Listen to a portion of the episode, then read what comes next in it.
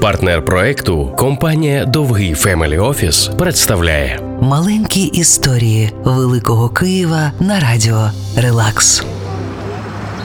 Як з'явився у Києві музей, що свого часу змінив культурне обличчя столиці? Скільки грошей для цього знадобилося, і завдяки кому ми сьогодні знаємо, як виглядав Хмельницький, Мазепа, Сагайдачний, Гонта чи Скоропадський? Це історія Національного художнього музею НАМУ біля Європейської площі.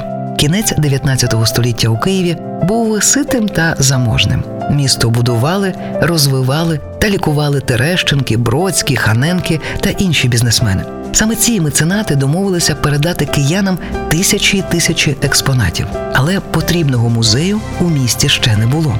У травні 1894-го двоє з роду Терещенків виклали на стіл 50 тисяч карбованців. Цього було недостатньо.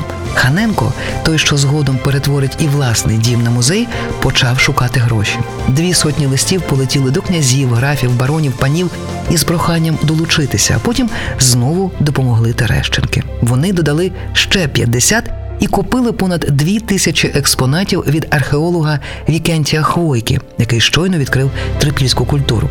Сьогодні, завдяки тим людям, у нас є наш національний художній музей, у якому зберігається наша історія та наша культура. Маленькі історії Великого Києва на радіо Релакс. Партнер проекту компанія Довгий Family Office.